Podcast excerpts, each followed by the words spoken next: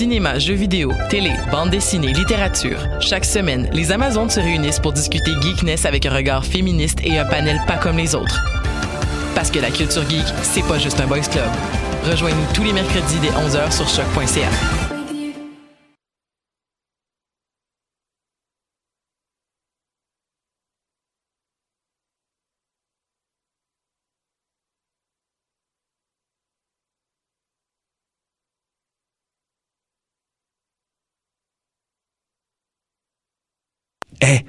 saviez que choc.ca ce n'est pas que du podcast C'est aussi 5 chaînes musicales 24 heures sur 24 pour vous accompagner partout.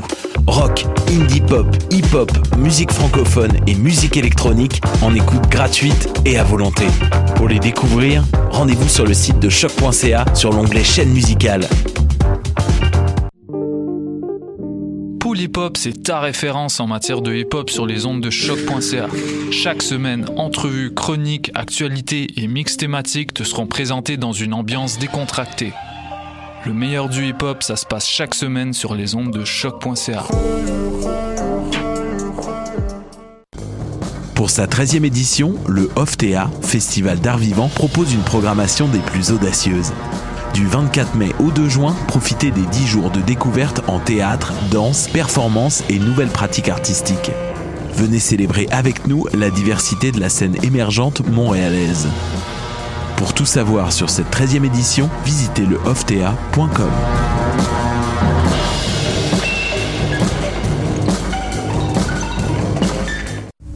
Le festival chromatique revient du 10 au 17 mai. Rendez-vous à l'usine C pour admirer les expositions, assister aux conférences et ateliers et profiter des DJ sets. Les trois niveaux de l'usine C seront envahis d'œuvres d'art et d'activités. Ne loupez pas les rendez-vous incontournables de la semaine. La nuit d'ouverture le 10 mai, la matinée étudiante gratuite du 15 mai et bien sûr la nuit de clôture du 17 pour terminer cette belle semaine placée sous le signe de l'art. Retrouvez la programmation complète sur le site chromatique.ca. Hi, this is Ty Siegel, and you're listening to CHOQ in Montreal.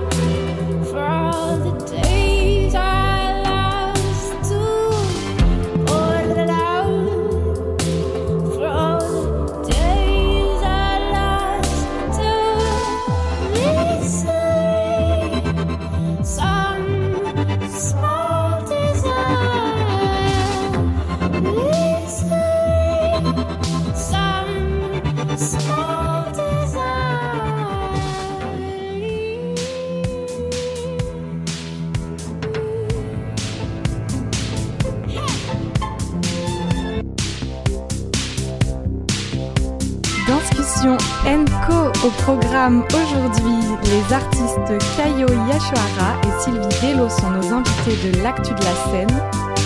Rencontre avec la conseillère artistique du FTA Jessimil. La performance, un état des lieux dans les grandes discussions en compagnie de l'artiste performeur Brian Campbell et du chef de, des communications Anthony Plages Paya. Jingle!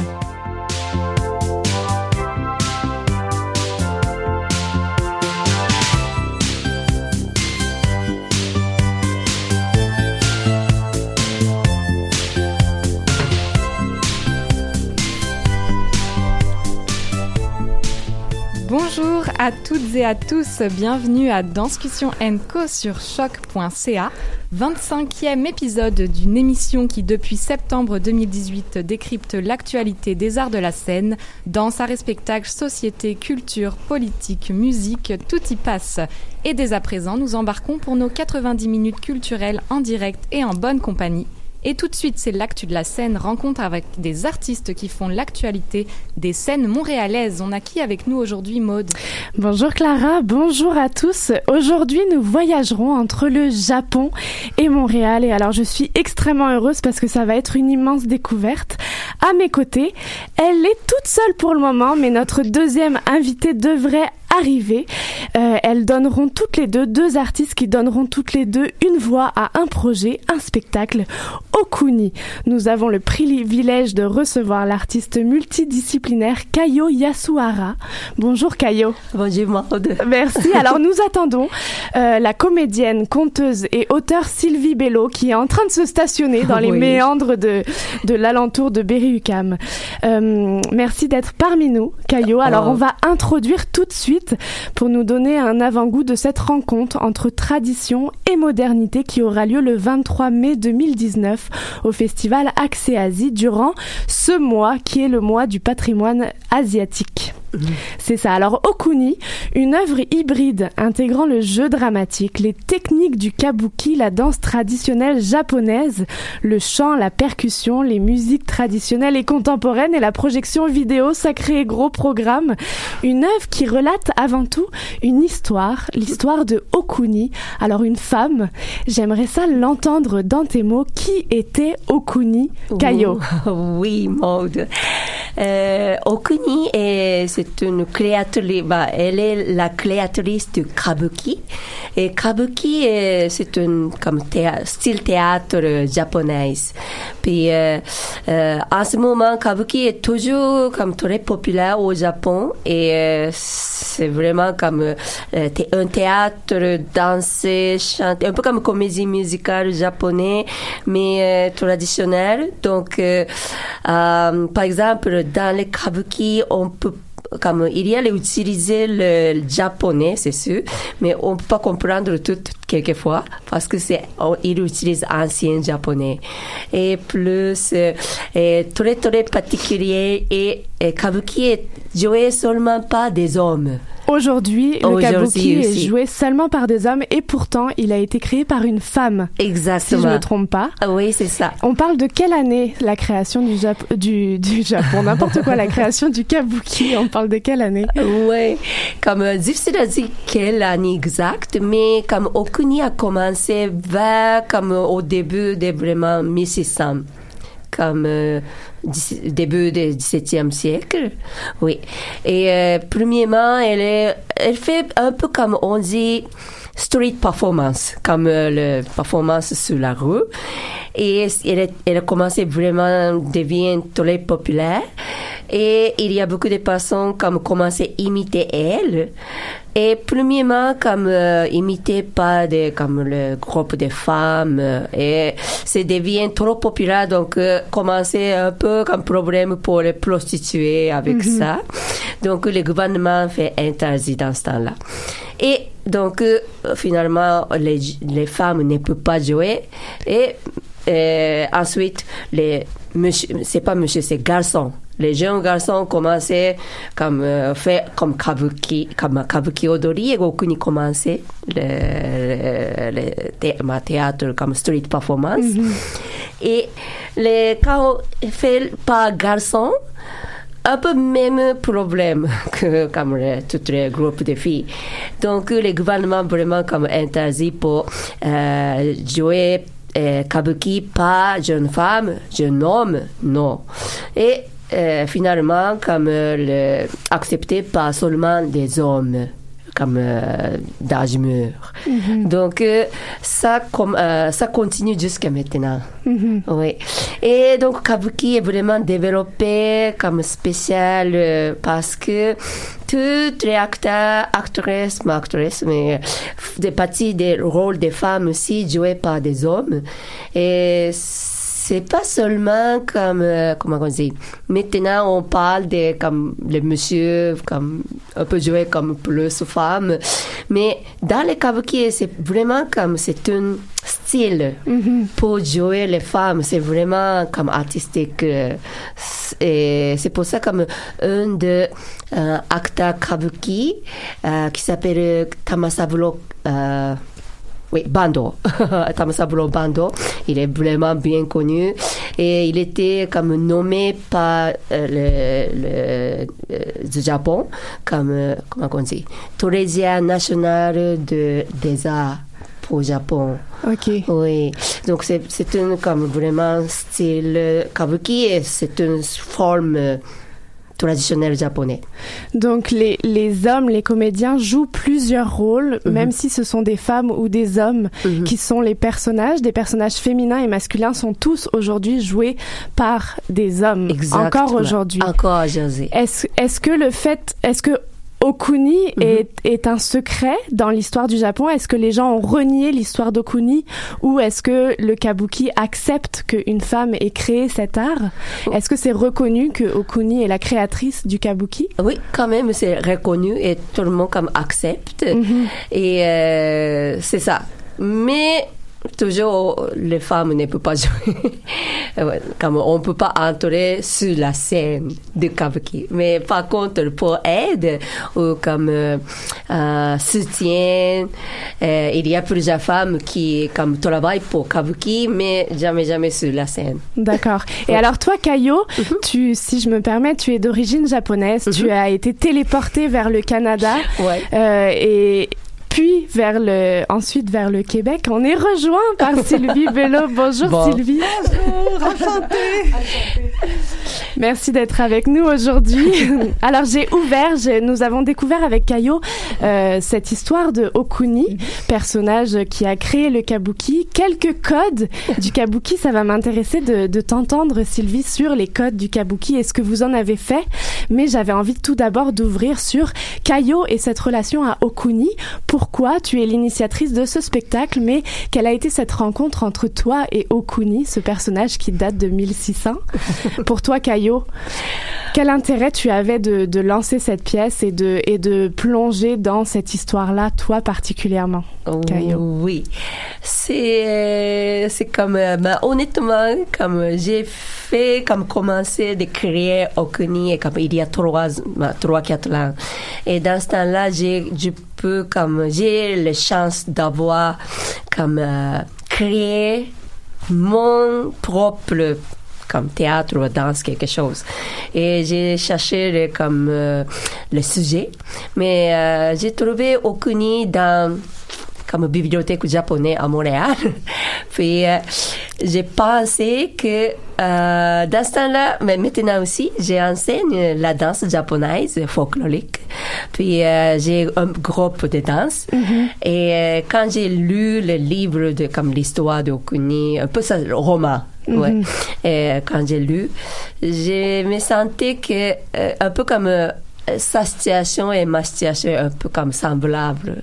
Euh, Est-ce que tu saurais dire qu'est-ce qui était semblable entre vos deux situations? Oui, comme euh, parce que elle euh, comme euh, essaye de comme euh, nouvelles choses. Ben, c'est qu'elle a fait et comme elle a elle commençait à jouer comme partie de monsieur même si elle est femme. Et c'était vraiment spécial dans ce temps-là parce qu'il n'y a pas d'autres personnes qui font comme ça. Et moi, comme j'ai commencé, quand j'ai commencé danse japonaise, euh, comme euh, ici Montréal, euh, folklorique, il n'y a pas de personnes qui font comme moi aussi. Puis euh, elle, elle a comme son groupe et ma, moi aussi ma groupe. Et un peu comme les conflictions dans le groupe, euh, je comprends. Et comme euh, difficulté de comme continuer, c'est oui, je comprends aussi. Et même temps comme euh, comme euh, un peu profiter aussi, un peu comme content d'être cette position, un peu comme euh, j'ai trouvé que semblable avec Okuni. Magnifique. Oui. Il y a comme une âme réincarnée dans, dans cette présence et dans le caillou aujourd'hui. c'est ouais, comme euh, il n'y a pas des dit comme ça, mais ouais. Juste avant d'ouvrir sur la modernité, puis sur tout ce passage à l'Occident aussi, est-ce qu'on pourrait avoir les codes de la danse japonaise? Qu'est-ce que qu'est-ce que c'est cette danse folklorique japonaise? Est-ce que est-ce que tu es capable d'identifier comment on danse? Quelques paramètres si les gens qui nous écoutent veulent se faire une image de la danse japonaise Ah. Est-ce que tu peux nous donner un petit aperçu de ce que peut être la danse traditionnelle japonaise que tu pratiques et que tu enseignes? Oui, mo- moi, c'est plutôt fait comme folklorique et traditionnel, un peu shintoïsme, la danse. Et très souvent, le monde dit que c'est ça là un peu comme euh, des arts martiaux. Des arts martiaux. Mhm. Oui. Et les, on, ben, on dit que les grosses différences euh, danse occidentale et danse orientale, euh, comme, euh, et, pour moi aussi, je sentais comme danse orientale, c'est plutôt comme euh, vers le ciel, comme essayer plus haut, plus comme proche du ciel. Mais moi, je, je me sentais que l'asiatique est plus vers la terre. Oui, maintenant ça change peut-être avec les comme euh, euh, danse moderne, c'est c'est c'est les deux. Mais euh, je pense que danse orientale c'est plutôt tout le temps avec la terre et comme position souvent bas, comme dans les bras. Oui, ça c'est je pense. Est-ce qu'il y a toute une importance du maquillage, du costume que vous portez ou de l'habit que vous portez, le vêtement que vous portez? Est-ce qu'il est important encore en 2019 de porter des masques et des costumes et est-ce que tu portes ce genre Euh, de d'habit Oui. quand tu pratiques la danse traditionnelle japonaise? Ah, ah oui, quand Oui. on fait les danses traditionnelles, euh, c'est, important. Oui, c'est parce que bah, je pense que beaucoup de monde connaît maintenant kimono, c'est quoi Oui. à peu près, on peut imaginer. Et kimono a comme, euh, on dit sodé, le manche est comme très spécial. Il y a, comment on dit, comme gros, gros tissu. Et on utilise pour danser euh, de ça. Et euh, même, euh, même, pra- euh, même temps que comme, euh, un peu comme robe euh, longue. Donc, euh, ce sera comme euh, le limité des mouvements. Mais en même temps, on utilise ça aussi. Donc, c'est important pour porter ouais, le costume kimono pour euh, danse traditionnelle. Maquillage, c'est, ça, ça dépend. Ouais, mais pour euh, cette fois, pour Kuni, euh, comme euh, maquillage commençait un peu, un peu neutre, mais au milieu, comme euh, j'ai fait maquiller sur la scène en face de tout le monde, mais ça c'est un peu comme comme euh, mise en scène de. Merci beaucoup pour. J'avais envie d'ouvrir cette porte de Ah ouais, la ouais, danse ouais. japonaise pour en connaître les codes. Ouais. Et je me tourne tout de suite. J'ouvre la, la discussion à Sylvie Bello. Bonjour Sylvie. Bonjour. Alors tu es euh, comédienne, conteuse et auteure et tu as rejoint l'équipe formée euh, autour de, de Caillot. Est-ce qu'on peut avoir euh, un peu cette rencontre, comment elle s'est passée? Et alors pourquoi tu fais partie de cette équipe? Ben alors peut-être c'est bien de, de situer Oui, moi ce totalement, que je fais dans, dans ma pratique. Euh, à la base, j'ai une formation en danse de l'Inde, en Kathakali, qui est un théâtre gestuel, théâtre dansé. Euh, quand j'ai fait mon- ma, ma maîtrise à l'UQAM, j'ai travaillé sur le théâtre Renault, le théâtre japonais, et euh, qui est la mise en scène de, de légendes et de mythes avec un langage codifié. Et quand j'ai vu le spectacle de Caillot, ça m'a beaucoup touchée parce que, bon, c'est cette façon euh, qui est en Orient de pas couper tout en petits morceaux, de dire, OK, on fait du théâtre, on fait de la musique, on fait de la danse, on fait du tambour. Donc, tout est ensemble. Et, j'aimais cette histoire d'une femme qui, malgré les difficultés, donc on touche à la résilience, et euh, cette femme qui, qui va se transformer et qui suit cette, cette flamme qui l'habite pour euh, la laisser vivre, la laisser être et, et, et défaire les codes de, de la danse qu'elle connaît pour en créer de nouveaux. Et ça, ça me plaisait beaucoup. Ça me plaisait beaucoup aussi que ce soit une femme qui soit à l'origine du kabuki. Donc, alors, quand j'ai vu la première version du spectacle, ça m'avait bien plu. Puis, il y avait des choses qui disaient, oui, ben, ça pourrait être amélioré. Comment on peut l'améliorer. Et puis là, ben, Caillot m'a approché pour euh, faire ce travail avec elle. Alors, j'ai, fait ce que j'appelle un travail de dramaturgie. J'ai travaillé vraiment sur les différentes couches du spectacle. J'ai, j'ai aidé Caillot à la réécriture en français, à, à- créer des textes des fois un petit peu plus poétiques ou un peu plus... Bon, parce que j'ai, je fais beaucoup de contes aussi. euh, S'adresser au public, raconter une histoire, Mhm. c'est, c'est pas la même chose que de jouer un personnage. Donc, on, on est un peu, au début, raconter l'histoire de, de Okuni et elle devient Okuni. Donc, on, on tombe dans la théâtralité. Et... euh, ce que j'aime des tra- théâtralités asiatiques, c'est que on cherche pas à reproduire la réalité. C'est pas le but. C'est d'évoquer l'émotion, c'est d'évoquer euh, le vrai de l'émotion, le vrai de la situation, mais c'est pas de le faire exactement comme, hein, comme euh, ça se fait dans certaines formes de théâtre. Alors, euh, et puis de, de, de marier tous ces styles. Alors, justement, il y a de la danse shintoïste, il y a des danses plus... il y a un peu de kabuki, il y a des formes où elle explore, elle cherche. Alors, on, on touche vraiment à différents modes d'expression. Il y a des moments où elle joue, euh, Caillou, elle joue avec le tambour, elle chante. Donc, euh, c'est de, de, de, de mettre tout ça pour que ça soit le plus cohérent possible. Puis en même temps que ça rejoigne le public d'ici. Parce que si on fait quelque chose qui est trop exotique, euh, ben, ça reste une expérience que les gens vivent de loin. À Tandis que là, distance. je pense qu'avec le travail qu'on a fait, je pense que toutes les femmes peuvent s'identifier à Okuni. On a toutes vécu des peines d'amour qui nous ont transformés. Et, et, et quand on est des artistes, ben, s'il y a des choses qui échouent dans la vie, ben, notre forme d'art, notre pratique, notre métier, il est toujours avec nous. Donc, il y, a, il y a ça aussi dans ce personnage de cette femme qui, qui, qui, qui est une danseuse, qui, qui, qui est pleine de, de, de- d'énergie. euh, et, et qui transforme sa peine en quelque chose d'autre et dans Mhm. quelque chose de beau. Non, on tombe pas dans le catharsis, il faut tout détruire, il faut montrer que non.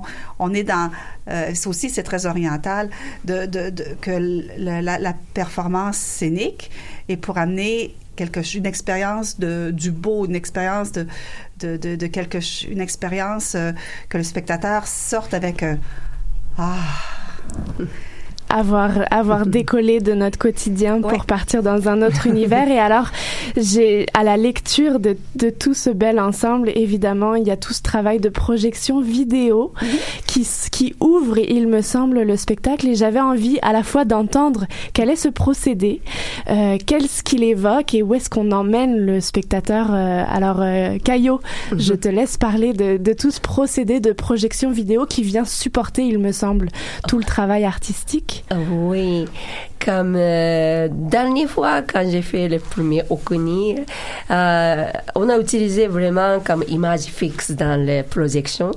Mais quand on commençait à travailler avec Sylvie, comme Sylvie comme euh, suggérait, pourquoi pas comme utiliser l'animation.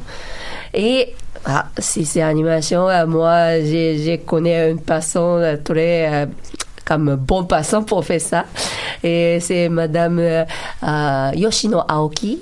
Et elle, elle est japonaise et elle habite, ça fait longtemps Montréal. Et euh, elle fait vraiment comme euh, animation, comme fait l'animation. Et elle a gagné beaucoup de fois prix pour le festival de, de films mon- mondial. du monde. Du monde, film du monde à Montréal. C'est vraiment, c'est pas une fois, c'est plusieurs fois. Et elle euh, acceptait pour comme travailler avec nous, donc euh, on peut utiliser cette comme merveilleuse comme animation, aria de la scène, puis un peu comme euh, avec les comme idée de Sylvie, on- je vais, je vais vraiment comme bouger avec cette image et ça c'est comme merveilleux et comme grosse amélioration que dernière fois. Alors le, le terme du théâtre de papier miniature, si on parle bien de la même chose, Oui, le kamishibai. le kamishibai également f- euh, intègre. Est-ce que c'est cette projection vidéo qui est ce théâtre de papier miniature? C'est un moment, c'est une des projections. Alors, on utilise la projection à cinq moments, je pense? Oui. Cinq moments dans la. oui. Et euh, bon, le- le- comment on utilise le vidéo sur la scène, c'est quelque chose qui m'intéresse. Je- je- Mhm. comme, comme personne de théâtre, ça m'a toujours intéressé. Et je trouve que souvent, c'est mal utilisé ou ça, ça ajoute rien. Alors, comment est-ce qu'on peut utiliser la vidéo pour que ce soit esthétiquement beau et que ça vienne vraiment ajouter quelque chose? Alors, c'est comme on crée un dialogue entre les images et, le personnage. Il y a des moments, il y a un des moments où la vidéo est vraiment comme un, décor, mais un décor qui, qui bouge légèrement, qui vient avec une des scènes. Euh, il y a un personnage qu'on fait apparaître à travers la vidéo et la musique, parce que le personnage est là très peu de temps, mais on avait besoin qu'il soit là, puis il était important. Alors, on a trouvé à travers la vidéo la façon d'amener ce personnage-là à ce moment-là pour créer euh, un, changement d'atmosphère. Euh, le kamishibai, ben, on l'utilise à la, à- au moment où il y a la légende de Tamenozo no Mikoto. Euh, le Am- euh, Amano Iwato. Ah, J'ai encore la Oui. difficulté avec les noms. Euh, au moment où la légende est racontée. Et là, c'est une amie, euh, ben, à ce moment-là, c'est une de mes amies qui, qui faisait de la danse japonaise avec euh, Kayo, qui est illustratrice, qui a créé des illustrations pour ce qui était dans le premier, comme un genre de petit théâtre d'images. Moi, j'ai intégré l'idée du kamishibai, mais ce théâtre-là est maintenant un peu animé. Mais la relation que la petite Okuni a avec la vidéo à ce moment-là, c'est l'idée du kamishibai. Donc, c'est ce théâtre, image et voix qui, qui est typique du Japon. Vous êtes en train de nous parsemer pas mal d'éléments du spectacle. En fait, on assiste à une immense fresque, il me semble, de cette histoire de femme. On va suivre, est-ce qu'on suit de manière narrative l'évolution de Okuni et toute son histoire ou est-ce qu'on assiste à, à totalement une, une création complète? Sylvie, de tes yeux de- qui s'est greffé à, à l'initiation? Ben, j'ai essayé de trouver un fil narratif qui se tient. Euh, oui, on raconte les- l'histoire d'Okuni. On, se voyage, on voyage quand même à différents moments dans sa vie. On est entre- aussi entre le temps de la conteuse et le temps du, ce que j'appelle le temps du mythe. Donc, on se promène un petit peu entre les Mhm. deux. Euh, et on utilise à ce moment-là justement un mélange des codes, euh, des codes du théâtre, des codes du conte, euh, des codes de la danse pour faire ce- ces transitions. Et aussi le vidéo. C'est comme si avec le vidéo, des fois, on rentre dans presque dans l'imaginaire de la conteuse. Et en même temps, on voulait rester proche, euh, faire connaître un peu le visuel du kabuki. Donc, on est resté, on a travaillé avec des images euh, euh, issues de l'iconographie japonaise. Euh, Donc vous nous conviez à un voyage en fait, tout simplement, Mhm. c'est ça? Est-ce que le voyage évoque quelque chose pour toi, Caillot? Toute cette image du voyage, le spectateur va vivre un voyage en assistant à Okuni? Oh, oui. Est-ce que c'est quelque chose que tu souhaites ou est-ce que tu aimerais que le spectateur ressorte avec une prise de position sociale aussi qu'une femme peut avoir sa place? Que- Qu'est-ce que tu aimerais transmettre en- Ah. au spectateur? Ok. au travers de Okuni Oui, oui, c'est, c'est vrai que c'est vraiment comme histoire de comme femme qui a commencé. Mais euh, juste, j'aimerais comme simplement, comme tout le monde, comme euh, savoir l'histoire premier. Ouais. Puis euh, je, je voulais comme euh, pour connaître c'est quoi le kabuki et juste simplement comme euh, enjoy.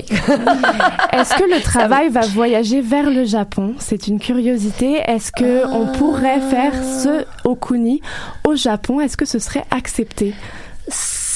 Je pense que comme dans le, le, le comme Okuni, c'est, c'est vraiment comme un peu symbolique, tout le temps, tout le temps. Puis euh, c'est une comme temps ancien, quand même il y a 400 ans. Bon, c'est ça qu'on pense. Et donc euh, peut-être c'est pas Japon maintenant, mais je crois que comme tout le monde va avoir comme goût d'aller au Japon et comme goût d'aller regarder c'est quoi le kabuki maintenant. C'est ça, je pense que c'est important euh, comme j'aimerais. Sylvie, est-ce que tu sens aussi cette importance? Est-ce que ça serait intéressant d'aller l'emmener et de porter cette œuvre dans Ben, comme Caillot disait, ça serait, c'est peut-être un peu plus, comme on dit en bon français, touché, parce Ouais. que euh, justement, on, il y a quand même des transgressions de code, il y a des, euh, des transgressions de forme, donc comment ça sera accepté euh, Alors c'est sûr que je suis pas sûre que la c'est pas du kabuki, Non. Ouais. et ça n'a pas la C'est un prétention. regard C'est un sur- regard sur le personnage qui est à l'origine du kabuki. Et c'est vraiment comme ça qu'il faudrait le présenter. Et je sais pas comment le public réagirait. C'est euh, vrai, hein. c'est peut-être puis en même temps peut-être Ouais. que ça sera apprécié parce que ce personnage de femme il est universel cette femme qui, qui c'est ce qui fait que cette histoire-là elle est intemporelle qu'elle devient euh, de- de- cette femme qui transforme sa peine en art euh, c'est universel et, et- et c'est d'actualité Oui, totalement. On, en, Et, on en euh, connaît pas et- mal. Et cette femme artiste qui laisse une trace aussi grande, je veux dire, le kabuki est encore aujourd'hui une des formes, comment, une des formes les plus populaires du Japon. Euh, et le, le kabuki s'adapte euh, à- au monde d'aujourd'hui. Et euh, contrairement à d'autres formes qui sont plus le, le no, c'est plus, ça, ça se transforme pas. Le no, c'est le no, c'est le no, ça bouge pas. C'est, c'est, c'est, c'est transmis comme ça. C'est euh, te mettre ton, ton, ton- prendre ton éventail de la main gauche, c'est déjà une transgression. euh, euh, in- inacceptable presque. Tandis que dans le kabuki, même s'il y a des codes très très précis, il s'adapte aux histoires d'aujourd'hui. Il y a, il y a- il y a un petit peu de, il y a, il y a une, euh, le kabuki est, est comme un peu plus. euh, si le, le no pour moi il est plus rituel, le kabuki a quelque chose de plus séculaire, de plus ax- de plus populaire, donc euh, plus plus un petit peu plus flexible. Mais comme comme Caillot disait l'autre jour euh, dans une discussion, euh, c'est pas sûr que ce serait bien vu au Japon. On peut imaginer. Mais ce serait intéressant d'avoir cette suite-là de réflexion. Euh, qui est convié à venir voir euh, Okuni? Qui, quel- quel- Qu'est-ce que vous auriez envie de dire à un spectateur? Euh, Venez voir. Ah Ben, je pense que tout, Tout le le monde, en fait, c'est c'est- Mhm. c'est le but de, Oui. de- Caillot, est-ce que tu as un rêve de... Je sais que la salle est presque comble déjà. Ouais, c'est surprise. Mais oui. Tout le Ouais, monde, Tout le monde. adulte, enfant, plus Ben, adulte? je crois que enfants à partir de 10 ans, euh, je pense qu'ils comprennent pas tout. Ils, ils apprécieraient quand même beaucoup. Et puis les enfants sont beaucoup dans les mangas. Hein? Ah, c'est Totalement. Ils sont complètement dans les mangas, même peut-être à partir. Moi, je suis en plein festival de contes pour les jeunes. Alors, je vois mes jeunes qui viennent au théâtre, là, qui viennent écouter des histoires. Euh, cinquième, sixième, certainement, probablement même cette quatrième année, ils pourraient apprécier le spectacle. Vous nous avez euh, ouvert une très belle porte aujourd'hui, évidemment, vers le Japon. Merci beaucoup à toutes les deux. Vous Ouais, nous avez merci. également attisé la curiosité. Alors évidemment, on va rappeler la date, l'unique date, et on espère qu'il y en aura d'autres qui vont se greffer dès l'année prochaine dans les programmations. Donc Okuni aura lieu le 23 mai 2019 à la Maison de la Culture Antique Quartier Ville. Et il s'agit d'une présentation festival Accès Asie. Merci beaucoup à toutes les deux d'avoir été avec Merci nous. beaucoup. Continuez votre art et n'hésitez pas à revenir à cette émission avec plaisir. Pour vous, auditeurs, j'espère qu'on a ouvert la porte du kabuki, du no aussi. Merci d'avoir mentionné toutes ces belles traditions qui méritent d'être découvertes si vous ne les connaissez pas encore. On se retrouve, nous, après le titre She Works Very Hard, une nouveauté Ibibio Sound Machine. Vous écoutez Danscussion Co sur choc.ca et nous sommes le vendredi 17 mai 2019. Clara, on lance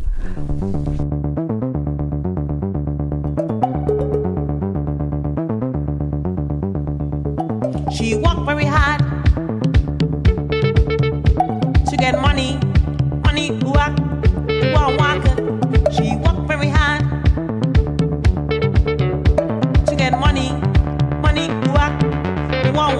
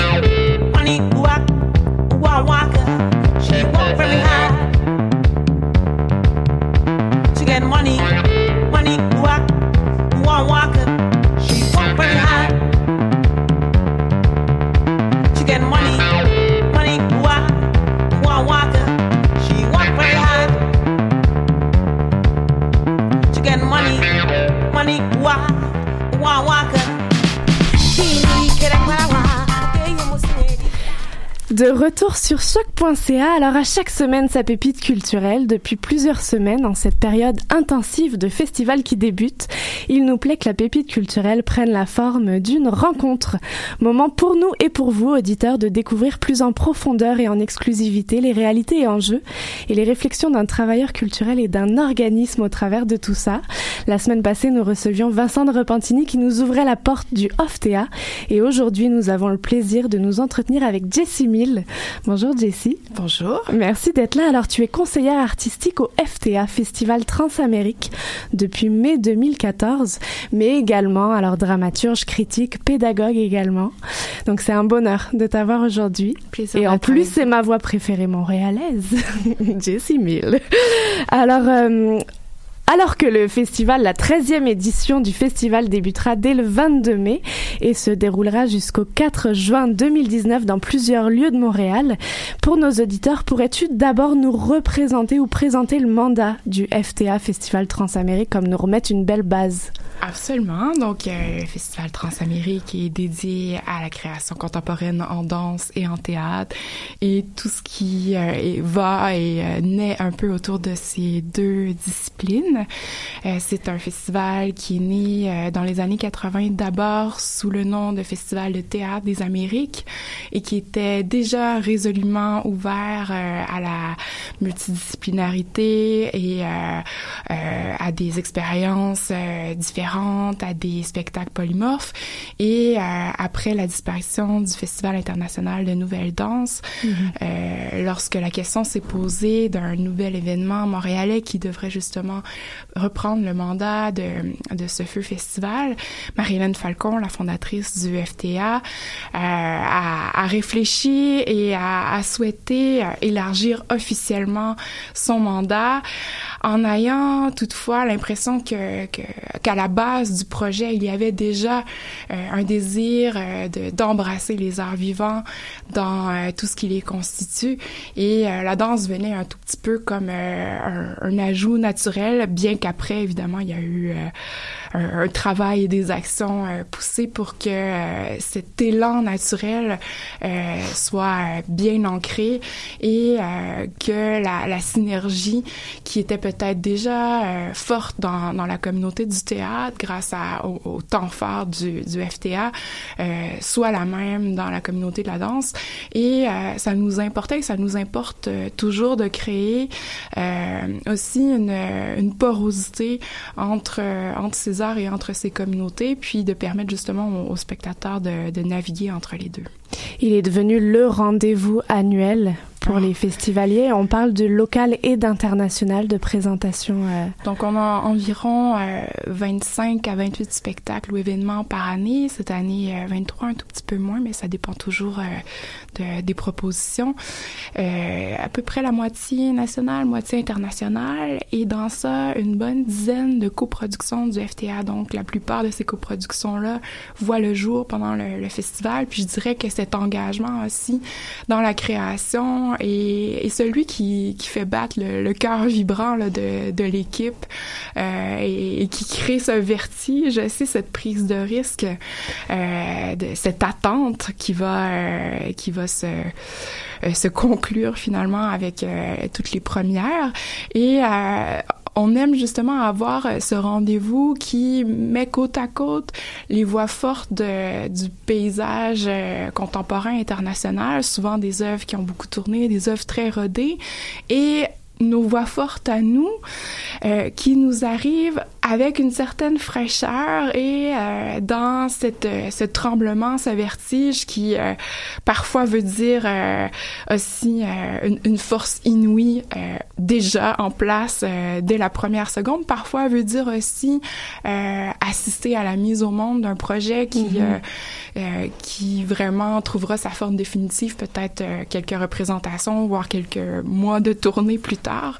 Mais euh, ça ça nous plaît aussi et je dirais que c'est c'est à la base du mandat ce volet de, création coproduction Le, festival a vu une transition, a vu une directrice artistique quitter pour laisser place à Martin Fauché, un nouveau directeur.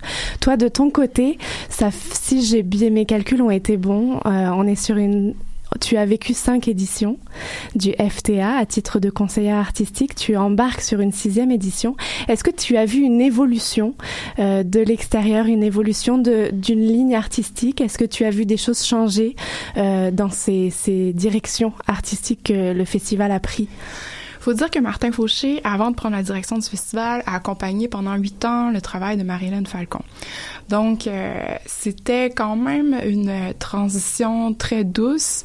Et euh, je pense que Martin disait à la blague à l'époque, euh, à 97% de ce que Marie-Hélène présente et défend, qui me convient tout à fait. Donc, euh, je pense qu'au départ, il, il sautait un peu dans, dans ses chaussures, si on veut. Et en même temps, il arrivait, lui, avec euh, une autre histoire, avec euh, une autre trajectoire artistique et professionnelle. C'est un metteur en scène. Donc, c'est quelqu'un qui voit les spectacles différemment, euh, qui pense euh, le travail des artistes un peu autrement aussi. Et bien sûr, tout ça, ça a façonné notre manière d'approcher les programmations, notre manière d'accompagner aussi les créations.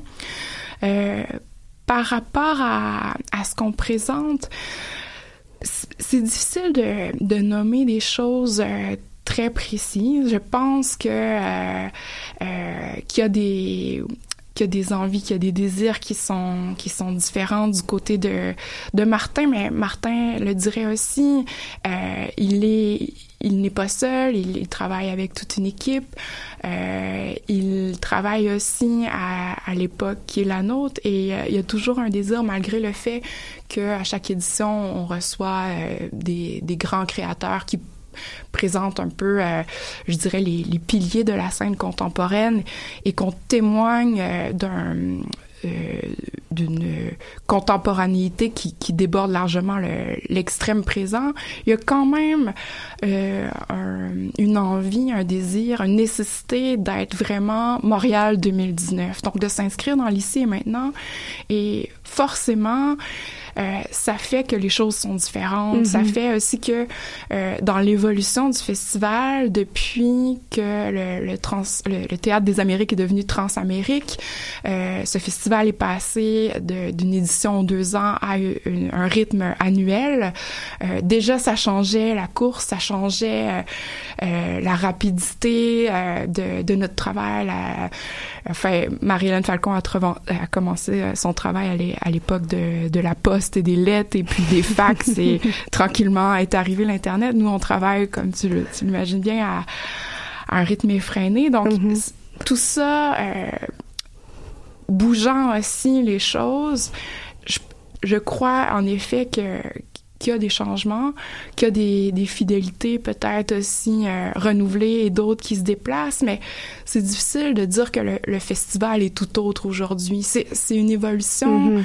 euh, qui suit son cours et euh, qu'on pourrait tout aussi observer dans les années de Marie-Hélène. Donc, Mhm. euh, je- je- voilà. Quand on est une conseillère artistique, qu'est-ce qu'est-ce qui se cache derrière ce mot? Qu'est-ce qui se cache derrière un poste tel que conseillère artistique? Comment Et en fait, ça, ça, ça ouvre sur comment sont faits les choix.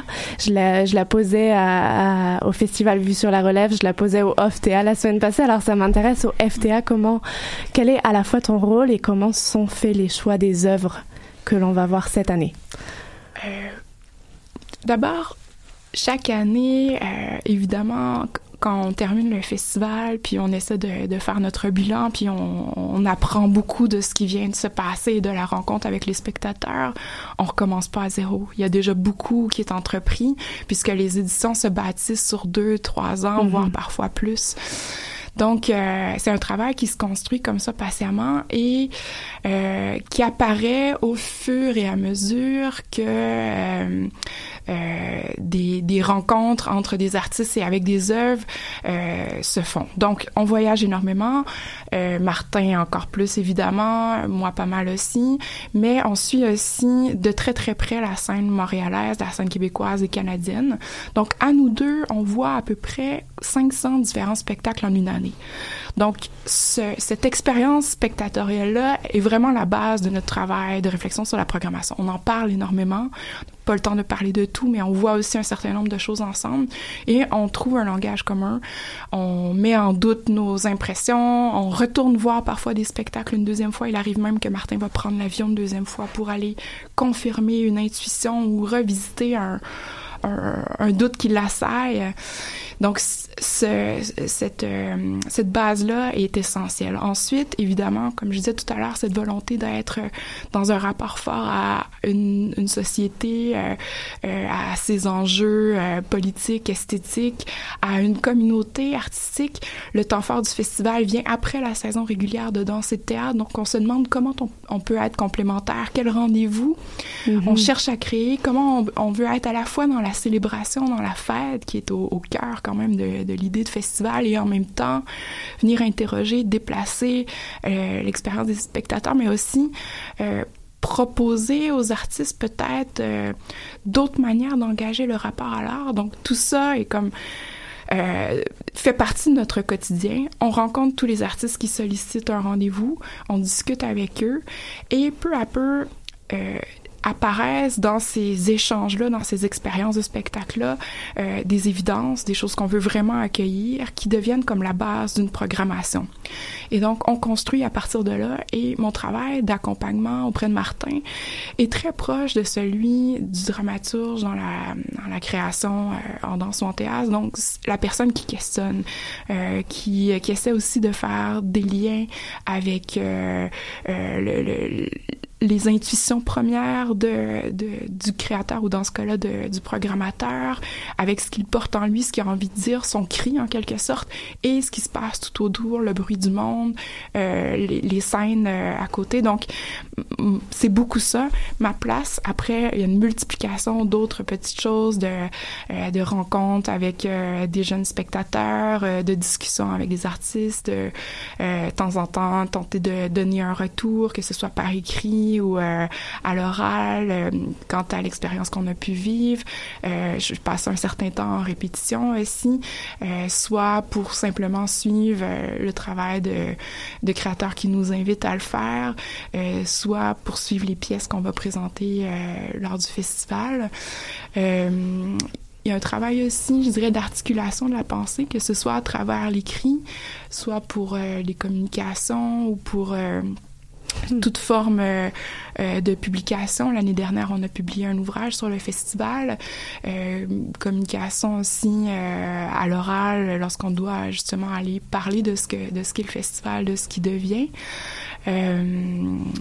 C'est un peu ça. Après, ça prend, ça prend différentes formes, mais je suis vraiment là pour soutenir un travail euh, qui est celui de euh, euh, la mise au monde d'une programmation et euh, de ce que dit cet ensemble comme un tout qu'on considère finalement très proche métaphoriquement de la création. Donc le- le- l'œuvre, si on, si on peut dire, puis je, ah, je dirais en, en toute modestie que que nous composons euh, l'équipe de programmation, c'est euh, cet assemblage euh, composite qui, lorsqu'on l'a entre nos mains, veut dire une chose, puis lorsqu'on vous le, on vous le soumet ou on vous le lance, tout d'un coup veut dire mille autres choses. Et c'est de ça qu'on essaie Mhm. d'apprendre et de ça qu'on essaie de, de re-questionner nos méthodes.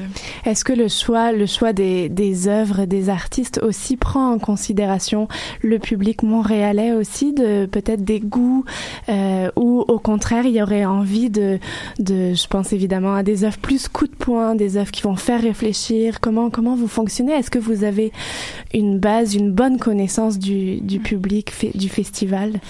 Ben déjà, on, on est euh, extrêmement euh, choyé, je dirais, parce que on a un, un public qui est aventurier, un public qui, une bonne partie de celui-ci connaît le festival depuis longtemps. Et pour les jeunes qui chaque année s'ajoutent, euh, entre autres à travers euh, les parcours étudiants ou toutes les activités que qu'on organise euh, aussi, et, euh, et préparés à, à vivre autre chose. Donc quelque part, ça nous donne une grande marge de liberté, une grande marge de manœuvre, et je dirais que si euh, il y a des critiques qui viennent aussi des spectateurs, elles vont être davantage sur des propositions qui auront été peut-être euh, plus conventionnelles, plus sages que celles euh, qui auront été, comme tu dis, des coups de poing ou des, euh, des déplacements par rapport à leur habitude.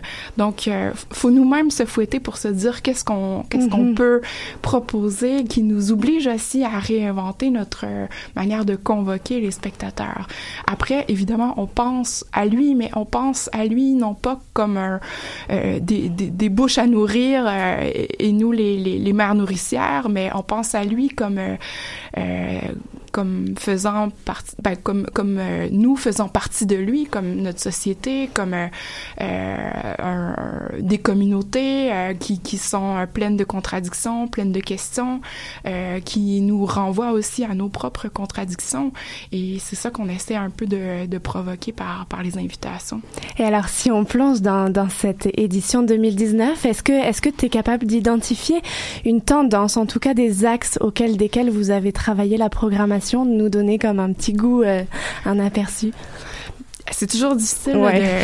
de, de faire ça, mais euh, je me suis posé la question euh, tout à l'heure, puis en particulier pour les, les spectacles de danse, puis je me disais, ah, cette année, il y a vraiment un, un dialogue euh, entamé avec euh, euh, un répertoire de formes et avec des danses qui nous viennent de euh, de d'autres réalités, de d'autres contextes et de d'autres fonctions euh, anthropologiques, rituelles, sociologiques. Et euh, je pense que ça, c'est une des choses qu'on voit dans, dans le festival. Puis je peux rapidement là, juste nommer des, des exemples, mais on a un spectacle libanais, May He Rise and Smell the Fragrance, de Ali Charour, qui donc s'inspire des rituels de deuil chiites et euh, les revisite, mais tout en, en, en inversant les rôles et en questionnant aussi euh, la place de la masculinité, non seulement dans ces rites-là, mais aussi dans la société libanaise. Euh, une, une masculinité euh, monolithique, une, une masculinité euh, euh, euh, vraiment de, de, de fer qui n'est pas prête à, à, à faiblir ou à ploir et tout d'un coup réinvestit ses corps masculins dans des rituels nor- normalement réservés aux femmes. Donc comment l'œil du, du chorégraphe contemporain se nourrit justement de cette matière anthropologique-là. Euh, chorégraphe iranien, euh, Sourour d'Arabie, qui nous Mhm. arrive avec euh, Savoustoun et qui, lui, puise aussi à des rituels euh, chiites de la culture iranienne, mais les met en friction avec euh, euh, son, son propre engagement de corps dans les limites à la fois du genre, puisque lui-même, euh, homme maintenant homme assumé, mais aussi encore entre toutes ces transformations qui viennent avec euh, les choix qu'il a qu'il a récemment fait, euh, avec ses limites aussi entre euh, le plaisir, la liberté du corps et la douleur et le chagrin.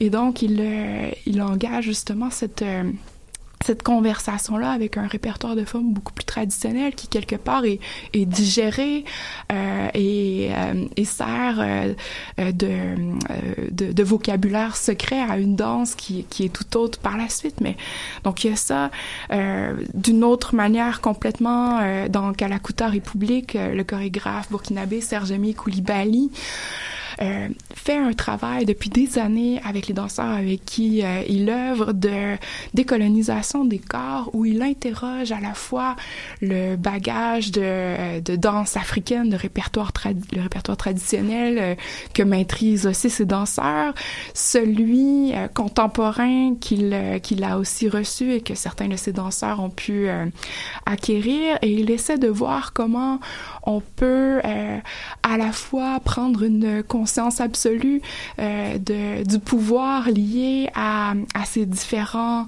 euh, à ces différentes formes et à ces différentes écoles d'apprentissage de danse à leur caractère politique et tente de dégager les corps et les formes euh, de, de toutes ces traditions pour faire une danse je dirais qui qui serait décomplexée et qui retournerait dans le dans, la- dans le plaisir et dans la force de soulèvement qui dans le, le cas de Kalakuta République est vraiment lié à, au soulèvement politique puisque il célèbre là, le,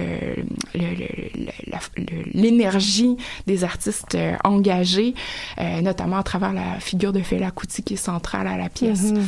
Euh, bon, je je ferai pas complètement le tour du calendrier du, du, Non, de la liste là, mais si Mhm. si je voulais faire peut-être un clin d'œil encore dans cette idée de d'emprunt, de digestion, de, de transformation, on, on accueille pour une quatrième fois au festival Marlène Montero Freitas qui était venue avec deux de ses pièces, puis aussi avec euh, d'autres collaborateurs euh, il y a plusieurs années. Cette fois-ci, elle nous vient avec Bacchante, où, Mhm. euh, Qui clôt le qui clôt festival. le festival, mais dans une, une folie ultime et, et, et vraiment jubilatoire là où j'ai j- là j'ai hâte pour le coup de voir quelle réaction sera celle de, de nos amis et de nos spectateurs parce que nous, nous on a on était vraiment sous le choc joyeux.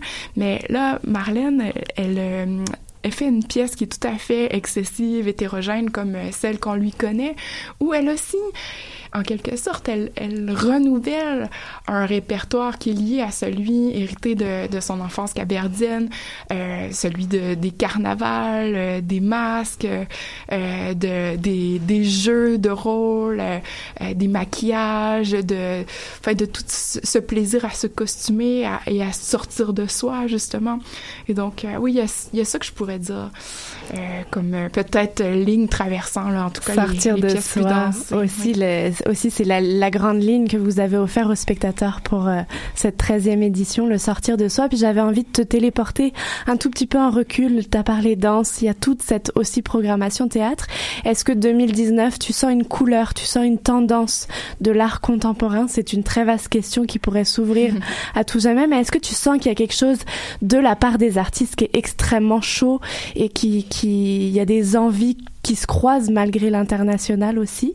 Est-ce que tu es capable d'identifier ça Euh, Il y a énormément de pièces qui sont en prise directe avec le réel, donc qui ont besoin de euh, de parler du euh, des, des enjeux sociopolitiques d'aujourd'hui, euh, de parler des euh, des crises, de parler des soulèvements populaires. Même dans la programmation, on, on réalisait à quel point euh, étaient nombreux les artistes qui qui critiquaient ouvertement ou par un par un détour du poétique le, le système néolibéral, le capitaliste capitalisme, il y a, il y a cette, euh, cette, ces approches documentaires qui, je dirais, dans les dix dernières années, se sont multipliées euh, sous toute forme, qui euh, me semblent très, très présentes. Là, je, je pense que ta question était euh, euh, un peu élargie par rapport à ce qu'on présente au Mhm. festival, là, mais je le, je le vois autant euh, à Montréal que dans les, les différents voyages, euh, cette volonté de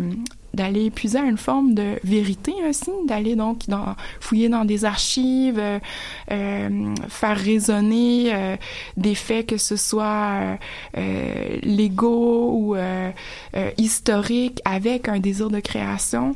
Ça, c'est une chose que je vois aussi. Une présence...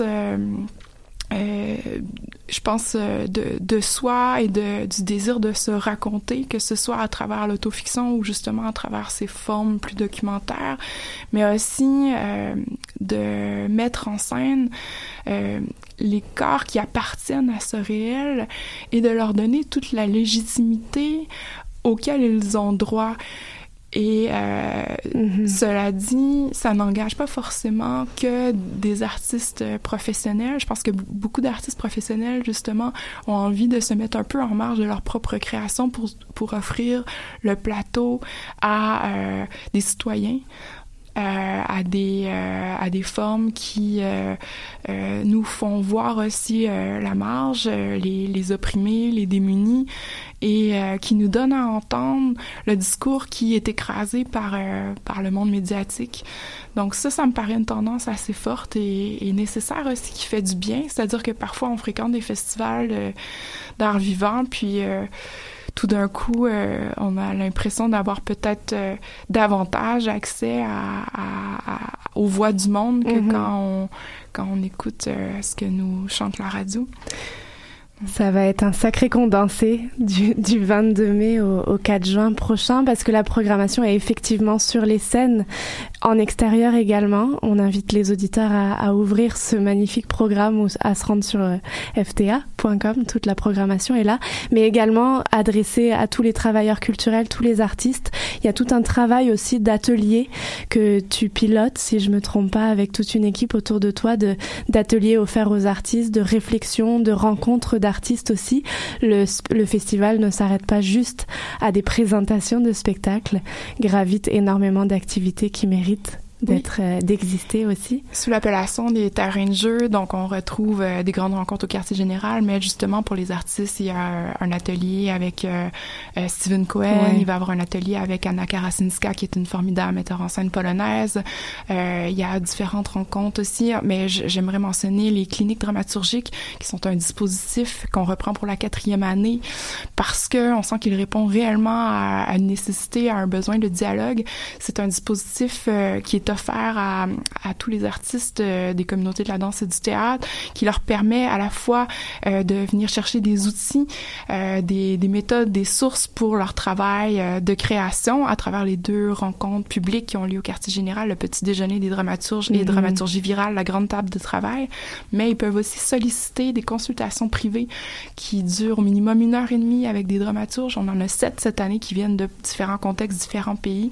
Et c'est vraiment, euh, je dirais, des, des, des offrandes euh, très précieuses qui leur, qui leur sont remises dans ces échanges euh, sans euh, impératif de production.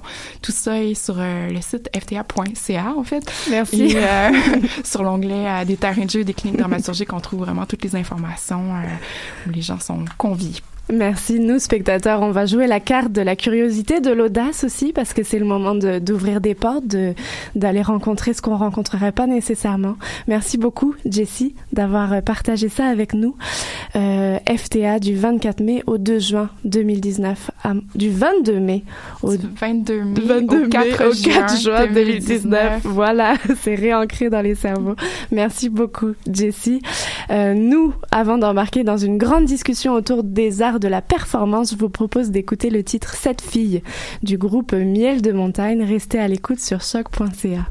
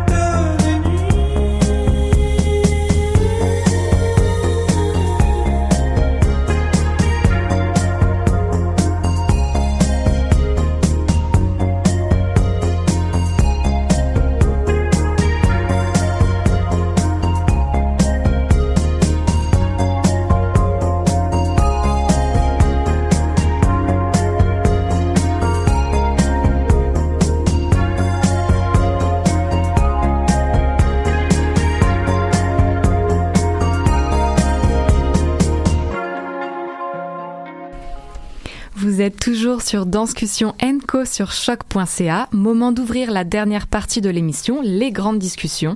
Chaque semaine, en compagnie d'invités spéciaux, nous abordons une thématique proposée.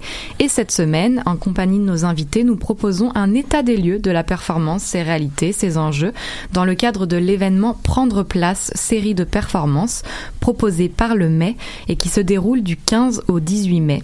Donc pour nous en parler, nous avons le plaisir de recevoir le chef des communications au mai, Anthony Plagnès Paya. Bonjour Anthony. Bonjour. Merci d'être avec nous. Et à ses côtés, Brian Campbell, l'un des artistes performeurs de cette série. Bonjour Brian. Bonjour. Alors tu es américain, mais tu vis et travailles à Paris où tu élabores depuis euh, 2008 un corpus d'œuvres multidisciplinaires axé sur la culture queer qui met de l'avant ta formation de chorégraphe et de danseur.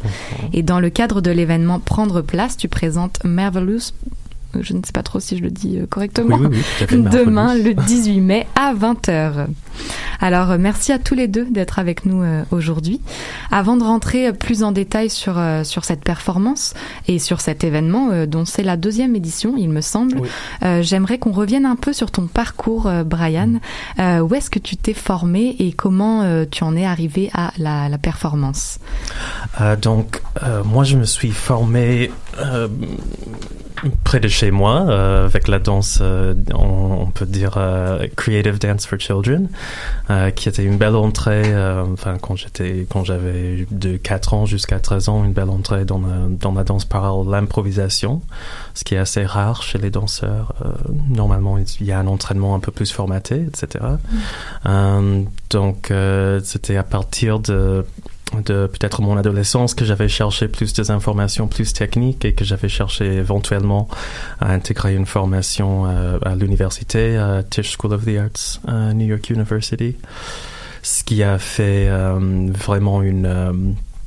euh, c'est vraiment une approche très technique à la danse et très et à la chorégraphie aussi. C'est vraiment des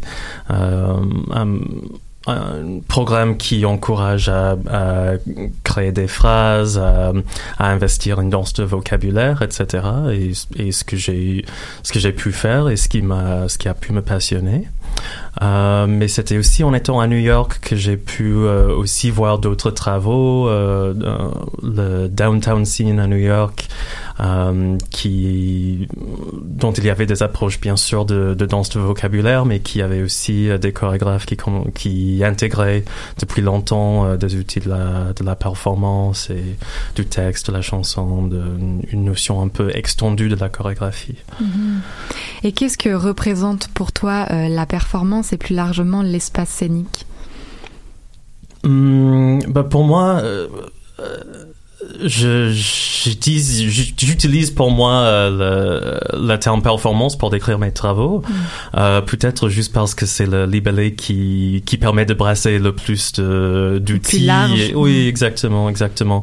Et euh, quand, on, quand on vient à quelque chose qui a le libellé euh, performance, on sait pas vraiment à quoi on s'attend et du coup, euh, j'ai pas vraiment euh, le bagage de devoir fournir ce que les gens s'attendent euh, à de la danse, par exemple, ou à de la chanson. Je, je me sens un peu plus libre sur ce. Euh, mais disons que, euh, enfin, si, si tu dis l'espace scénique, euh, il y avait aussi un moment dans mon parcours où j'avais l'occasion de faire des solos. J'étais dans une autre formation à Montpellier, en France, où euh, j'avais du temps de studio pour produire quelque chose pour euh, pour euh, me représenter. Et face à cette face à cette situation, je pense que le- l'expérience d'être sur scène m'a amené beaucoup à beaucoup plus à parler en fait à avoir euh, à chercher une euh, un sens euh, discursif à communiquer avec un public comme ça pour moi c'est ça me permet la possibilité de, de chorégraphier l'attention de moi-même et des autres. Et, euh, et pour moi, euh, ça, c'était une interaction de, des dans ce dispositif qui est le dispositif scénique. Beaucoup de personnes d'un côté, peut-être une personne d'un autre côté. C'est quelque chose qui m'a permis de, de peut-être plus naturellement ou plus directement aborder ce que c'est, euh, ce que c'est cette rencontre. Mhm. Alors Anthony, je vais me tourner vers toi euh, pour euh, pour comprendre dans quel contexte aussi s'inscrit l'événement prendre place. Euh, Peut-être peux-tu nous rappeler la mission du mai Montréal Art Interculturel avant tout? Oui, la mission du mai, c'est aussi de représenter des artistes qui sont souvent sous-représentés. Mhm. Et c'est aussi pourquoi on fait prendre place. Tout est dans le titre, on invite les artistes à prendre cette place, à occuper cette place, à l'investir, la vivre et, euh, et définir cette expérience euh, à travers ça. Alors je crois qu'il y a sept artistes internationaux, sept, Six. Six. six, Oui. six performances Oui. présentées dans le cadre de, ce, de cet événement. Oui, Donc euh, jusqu'au 18, jusqu'à demain. exact. C'est ça. Alors euh, justement, Brian, toi tu présentes Marvelous. Dans quel contexte euh, cette performance, cette performance est-elle née? Est-ce que tu peux nous, nous en dire un peu plus sur ce que tu vas présenter demain? Donc, euh, pour moi, l'enjeu était d'abord de créer une performance qui pourrait suivre la forme d'une édition. Et, euh, et j'avais fait plusieurs tests conceptuels de peut-être faire un, dictionnaire chorégraphique ou euh, d'autres, un glossaire chorégraphique. Euh, et j'avais tombé sur la forme du magazine. Euh, qui pour moi était intéressant à l'endroit où ça a été, ça a été souvent, euh, ces, ces modes d'édition ont été souvent de la nourriture pour de la performance queer. Euh, plus célèbrement avec le voguing qui est vraiment une transformation chorégraphique des matières ima- imagistiques d'images de ces formes Euh, et je me suis demandé comment euh, comment moi je pourrais me saisir de, de cette mode d'édition avec mes intérêts pour euh, ce que c'est la, la production culturelle par les commerces par les euh, euh, d'interroger à cet endroit-là peut-être la, la, la souplesse que la culture queer a avec, euh, avec les commerces et avec le langage de commerce, qui est à la fois euh, une, euh, une vaste bibliothèque d'images pour euh, se voir représenté ou pour pouvoir se projeter, et, mais qui est aussi euh, une... euh, un, outil d'une certaine euh, oppression capitaliste ou d'une certaine il y a vraiment un trouble dans la dans l'amour que la culture queer pour, pourrait avoir pour cette euh, pour ces modes d'édition qui à la fois euh, le fait rêver mais aussi euh, le représente peu ou le représente euh, euh, de manière peut-être tordue ou de manière euh, choisie par euh, les, les pouvoirs plus structurels qui n'ont pas intérêt à, à, à la vraie libération de, de la culture queer. Mhm. Alors, comment tu as procédé dans tes recherches? Il me semble que ça fait quand même quelques années que tu travailles sur cette euh, performance. Mm. Euh, comment, comment ça s'est passé euh, dans tes recherches concrètement? Est-ce que tu as, travaillé avec d'autres personnes Mm. à la, la représentation, justement, sur la, la représentation de cette. euh, Mm, mm. Euh, alors, il y avait plusieurs étapes et ça a pris, oui, effectivement, euh, quelques années de, de recherche. Euh, le projet, comme on le voit maintenant, a vraiment commencé quand j'ai décidé de faire un magazine, Mhm. en fait. Donc, de devenir rédacteur en chef, entre guillemets, mais, mais peut-être pas vraiment entre guillemets, parce que j'étais à la naissance du projet et on, on a conçu ensemble avec donc un autre écrivain et un graphiste l'objet magazine, donc qui est euh, pas vrai dans le sens qu'on pourrait l'acheter, pas vrai dans le sens euh, qu'on pourrait avoir euh, plusieurs éditions. Il y a une seule édition et la seule façon de l'expérimenter, de le lire, c'est de venir à la performance.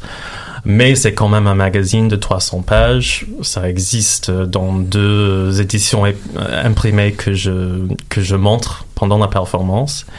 Et, euh, et on a écrit tous les articles de ces 300 pages. On a vraiment fait la curation des, des publicités, la curation des images, etc. Euh, Donc c'était vraiment un acte pour euh, pour se mettre dans le rôle de la personne qui crée euh, qui crée un magazine de, de euh, entreprendre une compréhension euh, de cette mode d'édition en vraiment mettant euh, nos corps, nos intellects à l'œuvre de, de créer un magazine, un vrai objet magazine. Et du coup, à partir de ça, on a, il y avait un processus par lequel euh, j'ai regardé l'objet qui était en train de se terminer et je me suis posé la question de comment je pourrais peut-être guider un public à travers ça. euh. Justement, l'une des particularités euh, de la performance artistique, euh, ça réside aussi initialement en grande partie dans l'implication active euh, du public qui est volontaire ou non au, pro- au processus artistique en train de se vivre avec la, la déconstruction notamment de l'espace scénique conventionnel. Et toi, personnellement, quel est ton, ton rapport avec le, le public? Et peut-être aussi, on pourra t'entendre, Anthony, par rapport à ce, ce rapport-là au public dans, dans, dans tous les, les œuvres qui sont proposées, les, les performances qui sont proposées dans l'événement. Mais ce rapport au public, ça m'intéresse de t'entendre, euh, Brian. Euh, alors pour moi, euh, ça peut être plusieurs choses dans différentes œuvres. Pour, euh, pour cette performance-là, c'est... euh, je pense qu'il y a quelque chose de peut-être un peu plus traditionnel ou un peu plus théâtral dans, dans juste le dispositif physique du, du public, c'est frontal, je m'adresse à eux, etc. Euh, je pense que ce que là où le, le travail d'écriture d'un texte pour guider les gens à travers le magazine m'a amené, euh, c'était de, justement, et je trouve ça une très belle façon de le formuler, euh, de souligner leur implication euh, dans les images qui sont projetées devant eux, dans les images qu'ils rencontrent avec le magazine. Et, euh, et du coup, de, de souligner peut-être les enjeux de séduction qui, qui s'amènent, de, qui, qui se, se diffusent Mhm. depuis, ces, depuis ces images de cette mode de- d'édition. Euh, et aussi l'acte de. le- le- les lignes de séduction qui se tissent entre moi et eux. Mhm. Et, et peut-être faire un espèce de parallèle entre cette mode d'édition euh, qui, qui travaille à, à séduire pour des fins économiques et euh, la mode de séduction qui pourrait avoir un performeur ou un acteur, un danseur euh, sur scène pour fédérer ou pour créer une confiance. ou- Donc ça, ça, ça s'adresse assez, parfois assez directement, parfois un peu par biais euh, dans, le- dans la performance. Oui, parce que finalement, c'est un acte politique aussi, on pourrait dire. Mhm. C'est Ça apporte à, à réfléchir, en tout cas. Oui, oui, oui, oui, c'est euh, c'est- une ambition. ouais. Anthony, toi, par rapport à, à ce rapport euh, au public, euh, est-ce que, est que tu peux nous, nous dire euh, quelque chose par rapport aux performances, notamment, qui sont présentées?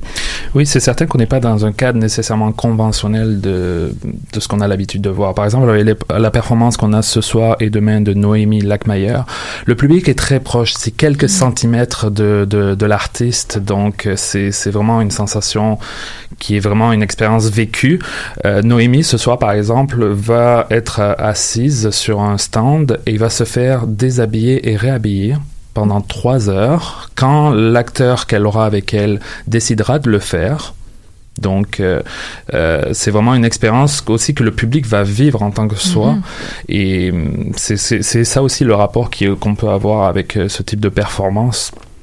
Euh, Il y a des réactions qui peuvent être totalement différentes aussi, euh, Mhm. effectivement, de ce qu'on peut avoir dans un, un public traditionnel en gradin, dans une salle euh, conventionnelle.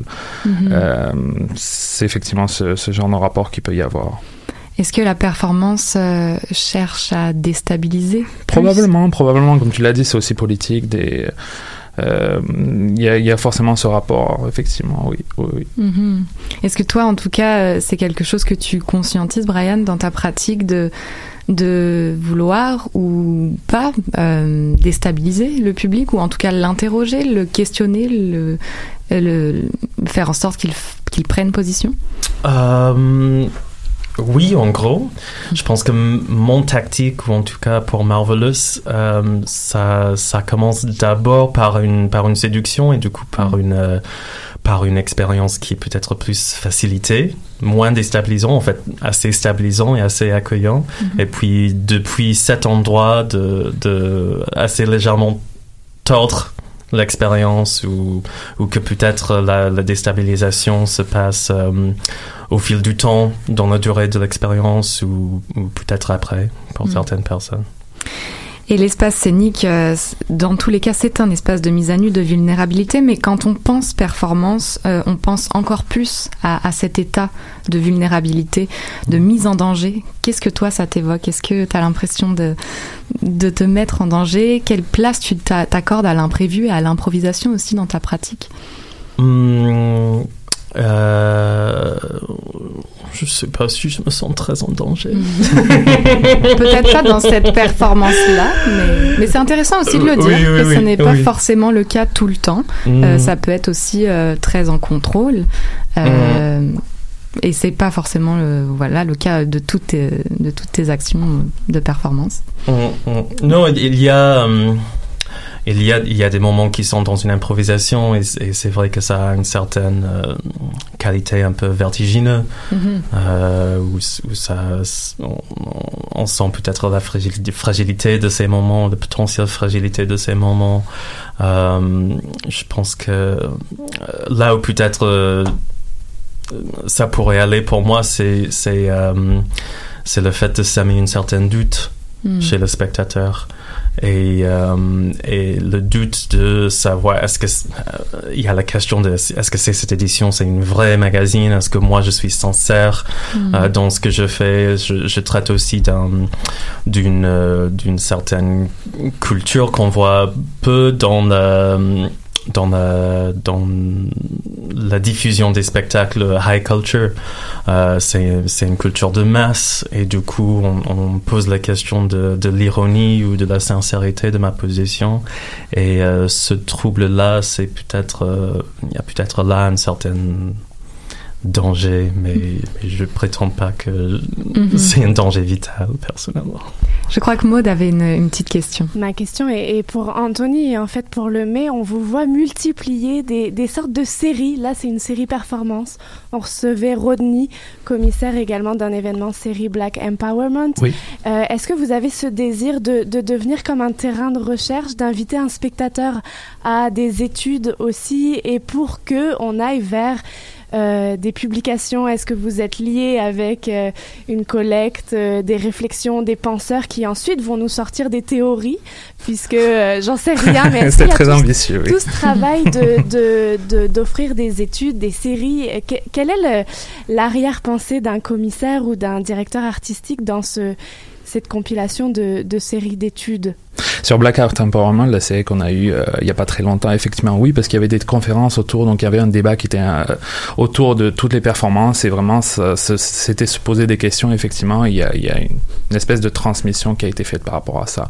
Sur euh, sur plan de place, c'est aussi pour, je pense, les personnes qui, qui, qui sont, qui vont assister aux performances de vivre l'expérience. Donc, forcément, il y a, il y a quelque chose qui va se vivre. Tu sais, quand, par exemple, la performance qu'on a eue hier avec Neutrality, c'était disséquer un couteau nazi pour le transformer en couteau rituel euh, aztèque. Forcément, il y a, il y, a, y a des questions profondes qui se posent. J'avais posé, j'ai j'ai posé la question sur les réseaux sociaux avant de faire la performance. Ça a provoqué un tel débat. Mhm. On avait même un petit peu peur. On se posait la question, attention, c'est un sujet tellement sensible. Donc, forcément, ça ouvre des débats. Et forcément, il y a, il y a quelque chose, une trace qui reste. Et euh, oui, c'est ouvrir des débats. Est-ce que, le, est-ce que le proposer une série de performances, c'est vraiment travailler dans le show, justement Là, tu nous en donnes un exemple, mais est-ce que c'est ce désir aussi qui est sous-jacent euh, en ce moment, en 2019 C'est une tendance? Est-ce que le mai veut se positionner euh, particulièrement dans une direction? Ah, c'est une bonne question que tu. tu, c'est une question difficile même. Michael pourrait, Michael, Michael pourrait, pourrait- y plus, répondre, plus, plus, répondre à, cette question-là. Euh, ce que le ME cherche à faire aussi avec Prendre Place, c'est aussi donner toute sa valeur à l'art performance en tant que tel, une célébration, une célébration de l'art performance, lui donner un espace en tant que tel et le reconnaître comme ça, parce que c'est c'est pas souvent assez fait à Montréal, au Québec en général, et c'est vraiment lui donner toute sa valeur. Et donc, vous allez chercher des internationaux pour offrir euh, une réponse, parce que cette, euh, cet événement était plein d'internationaux, d'artistes internationaux. Tout à fait. Il y avait cinq internationaux, mais on ouvrait quand même avec un artiste local, Santiago Tamayo Soler. Et euh, oui, oui, oui. Est-ce que le, je sais qu'un chef des communications euh, travaille énormément au développement des publics. Est-ce que l'événement a été fréquenté? Comment Est-ce que tu t'as senti une tendance de spectateurs? Est-ce que est-ce que les gens ont été présents et vont être présents jusqu'à demain? Euh, Oui, Où est-ce oui. que ça en est sur euh, l'appréciation de la performance à Montréal? Moi, j'ai l'impression que c'est extrêmement une tendance. Oui, c'est une, une tendance, effectivement. Oui, oui, je te le confirme, effectivement. Oui, oui. Donc le, le monde vient, puis le monde euh, se, se, se frotte à. oui, c'est- effectivement le mot. Oui, oui, je te le confirme. C'est une tendance qui peut y avoir, effectivement. De toute façon, on le voit, il y a, y a plein de petites niches de festivals qui se créent, qui sont déjà là aussi. Mais c'est vraiment lui donner un espace à, à part entière pour, pour exister. Les performances, historiquement, ont ont été souvent mises à part. C'est toujours le, le bonus. Là, il y a, je sais pas, il y a un vernissage. Tiens, on va faire une performance à part. C'est quelque chose sur le site. Mais là, vraiment, c'est le mettre au cœur. On le met de l'avant et on le dit en tant que tel. C'est une catégorie artistique. On le met de l'avant comme ça et on lui donne sa place. Merci. Alors encore deux soirs, ce soir et demain soir. Anthony, rapidement un petit aperçu de ce qui nous attend pour ces deux soirées, ces deux dernières soirées. Donc ce soir, je l'ai dit, on, l'a, on a Noémie Lackmeyer. C'est une performance gratuite qui est entre 18h à 20h, à 21h. Le, euh, on peut venir à quel moment on le souhaite entre, euh, entre ce moment-là. Ensuite, à 20h, on a Kayan Thomas. Kayan Thomas, qui est une artiste trans euh, noire qui euh, explore euh, la, multi- la multiplicité d'être à la fois jeune, doué et noir. Elle explore dans plusieurs contextes, dans 5 cadres différents. Euh, par exemple, euh, les vestiaires, les bars de danseuses, les salles d'attente, euh, les bancs d'église. Euh, on a également euh, le 18 mai demain à 21h30 euh, Carlos Maria Romero qui rejoint pas mal ta performance dans le fond sur, plusieurs sujets effectivement. Il utilisera des vêtements traditionnels comme matière sculpturale avec des mouvements de danse queer et lui il a fait appel en plus à neuf participants vivant à Montréal qui vont performer avec lui. Et juste avant, en 20h, on a ta performance euh, qu'on a déjà pas mal parlé. Et euh, on va clôturer également avec un groupe Arte à 23h avec d'autres performances encore euh, d'artistes locaux et 3 DJ. Super, bah ne manquez pas ça si vous voulez un peu vous frotter, comme a dit Maud, à l'univers de la performance. euh, C'est le moment ce soir et demain.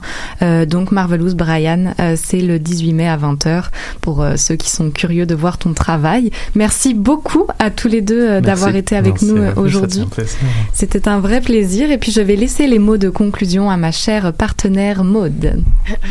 Alors, 90 minutes culturelles touchent à leur fin. Merci à nos invités, collaborateurs et collaboratrices, et à vous, auditeurs, auditrices. Quelques actualités, événements auxquels vous aurez peut-être envie d'aller. Deux suggestions culturelles pour vous et vos enfants, 18 et 19 mai, terrain de Nate Yaffe prendra l'affiche à Tangente et du 15 au 26 mai, Bouge de la présente 20 26 lettres à danser à la Maison Théâtre. Et alors jusqu'à demain soir, vous pouvez aussi aller découvrir le travail des premières et deuxième années de l'école de danse contemporaine, les danses à deux temps. Pendant que au Théâtre Maisonneuve, alors si vous en voulez pour tous les goûts, retrouvez par l'ami d'Amore, une présentation Les Grands Ballets Canadiens de Montréal et le festival Vue sur la Relève est bien toujours en cours avec des découvertes émergentes à ne pas manquer.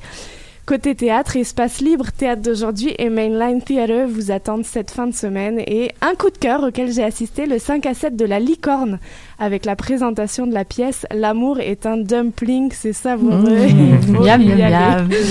Nous vous donnons un nouveau rendez-vous la semaine prochaine pour une nouvelle émission de Discussion Co sur choc.ca. Belle fin de semaine à tous, longue fin de semaine euh, pour nous.